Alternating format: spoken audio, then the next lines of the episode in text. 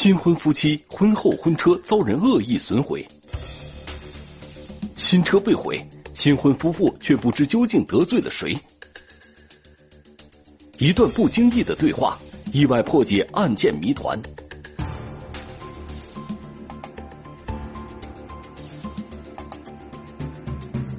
被毁的婚车，天网栏目即将播出。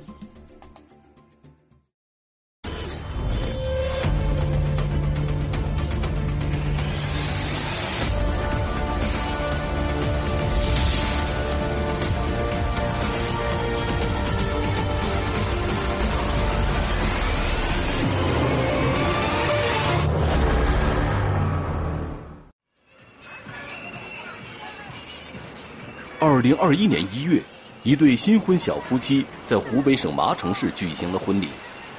婚礼现场热闹的气氛感染着每一位宾客。新郎小阮带着新娘一起接受着宾客们的祝福，他们幸福的婚姻生活也即将展开。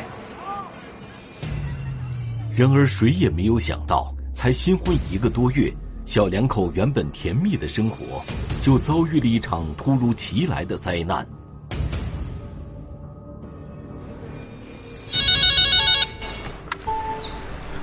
喂，你好，这里是麻城幺幺零，有什么事报警？二零二一年二月十五日凌晨，湖北省麻城市公安局幺幺零指挥中心突然接到了新郎小阮家打来的报警电话。当时接警的时候是二月十五号凌晨两点两点多，我们接完警之后，我们就立马就是出警，赶到了现场。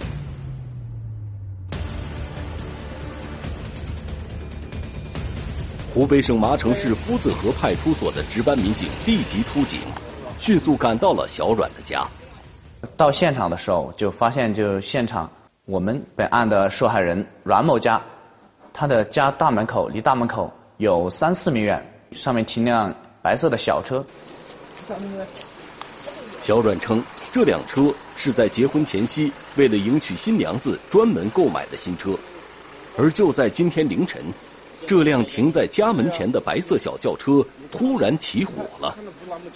那个后头为什么的是？后头个厂子往里火，我喊我老儿起来，他就往头那就喊我的阿婆捡的来。那么嘛高兴的破破熄的？那边我就是干这不提水嘛，那提水破熄的是吧？搞水破熄的。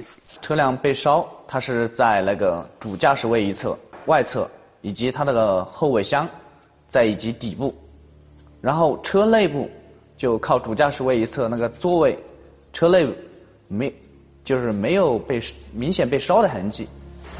起初，民警认为一般车辆突然着火，很有可能是车辆自燃导致的。如果是车辆故障自燃，那么火应该是由汽车内部向外燃烧。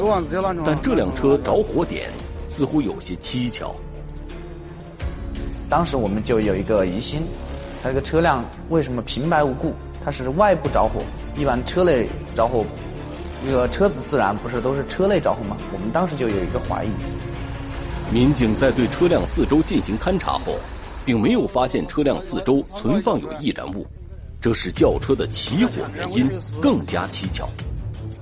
就在这时，小阮的一句话引起了警方的注意。有人，有人放的火啊！有人放的火啊！嗯，可有打电话的有。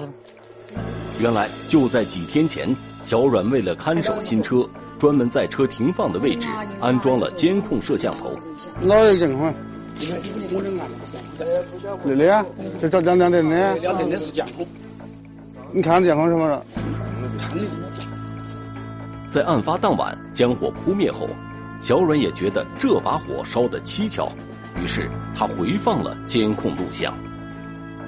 看到这个情况之后，我们迅速就是回找被害人来调取这个监控，来查这个案件的起这个车辆被烧的起因。监控中显示，二月十五日凌晨，就在小阮停放在自家门口前的车辆起火之前，一个黑色的身影。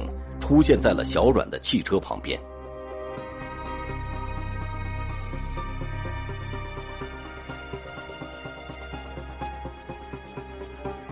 从监控中可以看见，嫌疑人是戴一个帽子。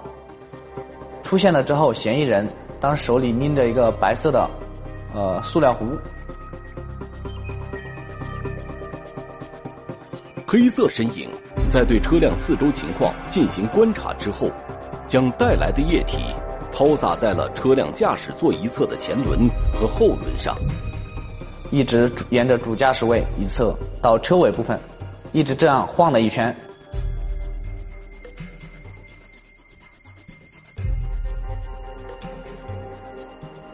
手上还拿手套，拿着个白色毛巾，走到离车一两米远的地方，点火。点火之后，那个火球丢到那个车子下面，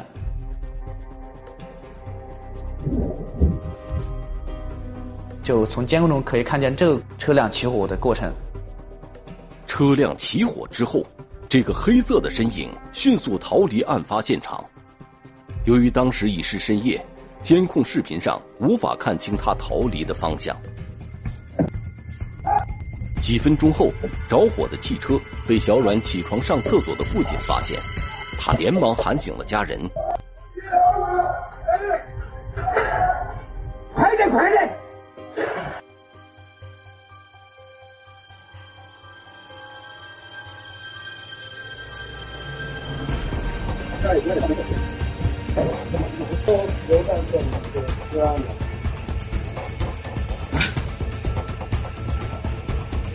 然然后呃，对对，好的好的。我们就当场可以基本上可以确定，这个是这个车辆被烧是个案件。在看到监控中犯罪嫌疑人作案的过程后，派出所出警民警立即将情况上报到麻城市公安局刑事侦查大队。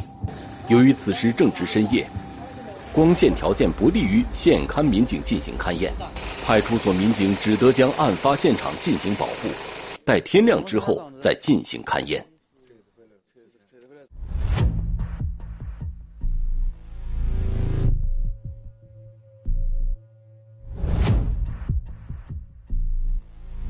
案发现场距离夫子河镇区可能有二十分钟左右的车程。他那个村落是属于比较偏僻的，村里只有一二十、一二十户人，也就是说，它的面比较小。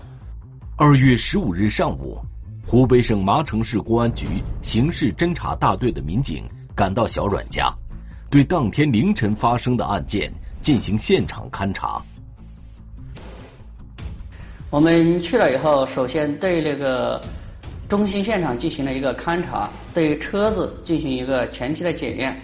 发现这个车子，它一侧就是驾驶侧这一块，焚是呃焚毁的比较严重，而另外一侧右侧是完好无损的，燃烧痕迹判断是多处起火。除此以外，在车辆周围，民警还发现了大量的足迹。在排除掉事主一家人灭火时留下的足迹以后，一些可疑足迹引起了民警的注意。车子旁边的那个足迹和那些朝向来分析，应该是被害人对这一个一这一带的区域是比较了解的，对他的车子周围的情况都是比较熟悉的。在被烧汽车临近的道路旁边，现勘民警还找到了一小块燃烧过的毛巾碎片。毛巾是半截已经烧烧毁了，还有一半留着。这我们判断应该是嫌疑人用来呃引燃物。除此以外，在道路旁的一处草丛里，民警还发现了一个严重烧毁的白色塑料壶残骸。通过现场的那个呃嗅觉闻，明显的感觉到里面有汽油的味道。对比监控视频中的画面，民警判断。烧毁的毛巾碎片和塑料壶残骸，很有可能就是犯罪嫌疑人作案时所使用的工具。因为从案件性质来说，他车辆被烧的车辆是一辆奔驰小车，损失价值达到二十多万，价值特别巨大。车辆的主人小阮结婚前一直在湖北省武汉市从事厨师工作，婚前。为了迎娶新娘小尹，小阮在父母的支持下购买了这辆价值二十多万元的轿车。他的收入跟他购买这个车辆，可能在外人的眼中看来是有一定的出入的。他的收入并不一定能够支持他买起买起这台车。除此之外，警方还注意到，小阮每次从外地回来，都喜欢和村子里的年轻人一起玩扑克牌。这一细节引起了警方的注意。会不会是有人输过钱给他，然后因此嫉妒他，由嫉妒心作怪，觉得你买了这么好的车子，那我那都是我输给你的。从而产生的一个报复心理。可是，就在民警在村里进行了走访排查之后，民警却发现这种可能性非常小。他们湾的邻里乡亲之间非常和睦，再一个，就农村人非常淳朴，对这个报复行为来去做烧车啊、嫉妒行为烧车，那。可能性非常非常小。不仅如此，当村民们得知小阮家的遭遇后，也是十分气愤。这位群众说：“这个哎，阮某刚结婚，他们家就刚娶媳妇嘛，然后也是是刚买的新车，但是见不得人好。车辆肯定是人为的恶意毁财的、恶意报复的，那肯定是跟这家人有个矛盾的。”不然的话，没有人会在那个初大年初二的深夜，来特意来跑来做这个事情烧车的这个事情。小阮家中共有小阮本人、小阮的父母以及小阮的新婚妻子尹某四名成员。结婚前，小阮外出打工，家中只有小阮的父母在家务工。他父母是常年在家里生活劳作的，然后务农。然后跟周边的人不至于说有太深的矛盾。他的媳妇儿之前是在夫子河镇的一个幼儿园当当老师，后来结婚准备结婚，所以才辞辞职了。经调查，小阮一家人踏实本分，社会关系也相对简单，平日里的确没有什么仇家。说有这种仇家，然后他自己也表示。自己近期包括以前确实也没有惹到什么人，他感觉应该不存在，是他自己身边的人去做这种事情，所以他也很疑虑。虽然小阮一家一时间也想不起与什么人结了仇，但通过现场视频来看，犯罪嫌疑人能在凌晨轻车熟路来到小阮家门口实施侵害，一定是十分熟悉小阮家环境的人。按理来说，如果是对受害人比较了解的话，那应该会知道他们家里面装了监控，但是他却没有刻意的去避开这个监控，所以我们当时在想，这是为什么？通过案情研判，民警对犯罪嫌疑人的查找方向有了大致的推断。来，就是考虑到有一个情况，就是我可能跟你有交集，但我来你家的次数不够多，我并不知道你家里装了监控。那么，这个对小阮家环境既熟悉又陌生的犯罪嫌疑人会是谁呢？在民警对小阮周边关系人继续进行询问的同时，对案发现场提取到的汽油桶及汽油来源的调查也正在推进。案发地的镇上面总共是有五个加油站，当时就把所有加油站在短在两个星期之内，所有在这边购买过散装汽油的人。他们的一个人员信息全部调调调取出来了。我国对加油站销售散装汽油有严格的规定，散装汽油销售，购买人必须持本人身份证，持单位开具的写明散装汽油具体用途、购买数量的介绍信，加油站才能予以销售。民警经过调查发现，距离案发前的近一周以内，小阮家附近的五个加油站内。共有四十余人拿着塑料桶购买过散装汽油。一番排查之后，其中一名与小阮同村的可疑人员陆某进入了警方的视线。在二月十三号，刚好有他们同湾的一个人加这个散装汽油，发现这个线索之后，因为与事发相隔时间不长，然后就两天，然后我们这个线索，这个疑虑就迅速迅迅速上浮。民警首先来到村委，对陆某购买散装汽油开具介绍信的情况进行了解。这个油买回来是跟村里面已经报备过的，是主要是用于农业生产。随即，侦查员秘密对陆某购买汽油后的行踪进行调查。我们来对这个油壶来进行确定，我们发现，就这个嫌疑对象，他的油壶还在自己家里面。他跟那个受害人也是没有生活上的矛盾啊，所以当时就将他排除了。在排除了陆某的作案嫌疑后，案件一时陷入了僵局。就在这时，派出所的民警突然从警务系统内发现，在二零二零年四月，有一起与小阮有关的报警记录。因为别人到他们家的一个承包的鱼塘去钓鱼，但是疫情期间嘛，他他们就不准别人钓鱼。他跟他的兄弟两个人，跟对方的两个人发生了先是有口角，然后发生到的肢体接触，将钓鱼的人丢到了池塘里面去。小阮殴打他人的行为存在明显过错，当地派出所对小阮作出了行政拘留十天的处罚。那么，烧车的犯罪嫌疑人会不会是当时与小阮发生矛盾的人呢？后来再根据我们的调查之后，然后又发现，似乎不足以支撑他们去做这件事情。第一个就是事情隔得太太久远了。除此以外，在对纠纷当事人进行调查时，发现他们并不具备作案时间。事发当天以及前后，呃，事发之前都没有在本湾，都是在外地务工，没有回来。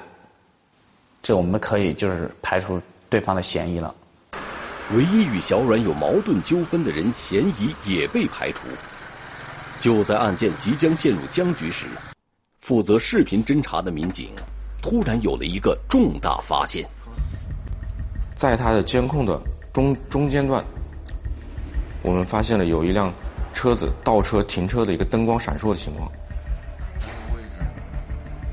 就在犯罪嫌疑人出现在监控画面的前几分钟，画面的右上角出现了两束灯光。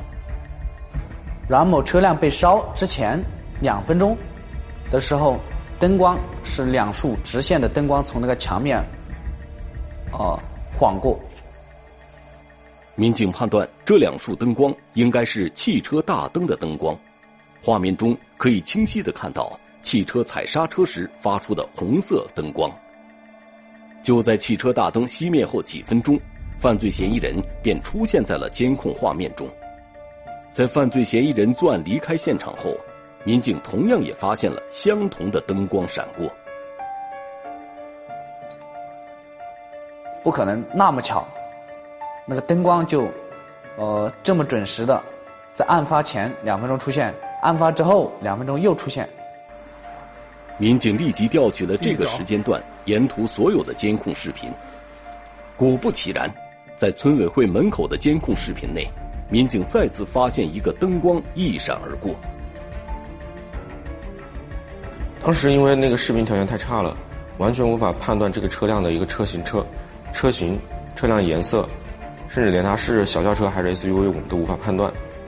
尽管无法辨别出车辆的具体型号。但通过视频画面可以肯定，这辆车从村委会门口经过之后驶出了村子。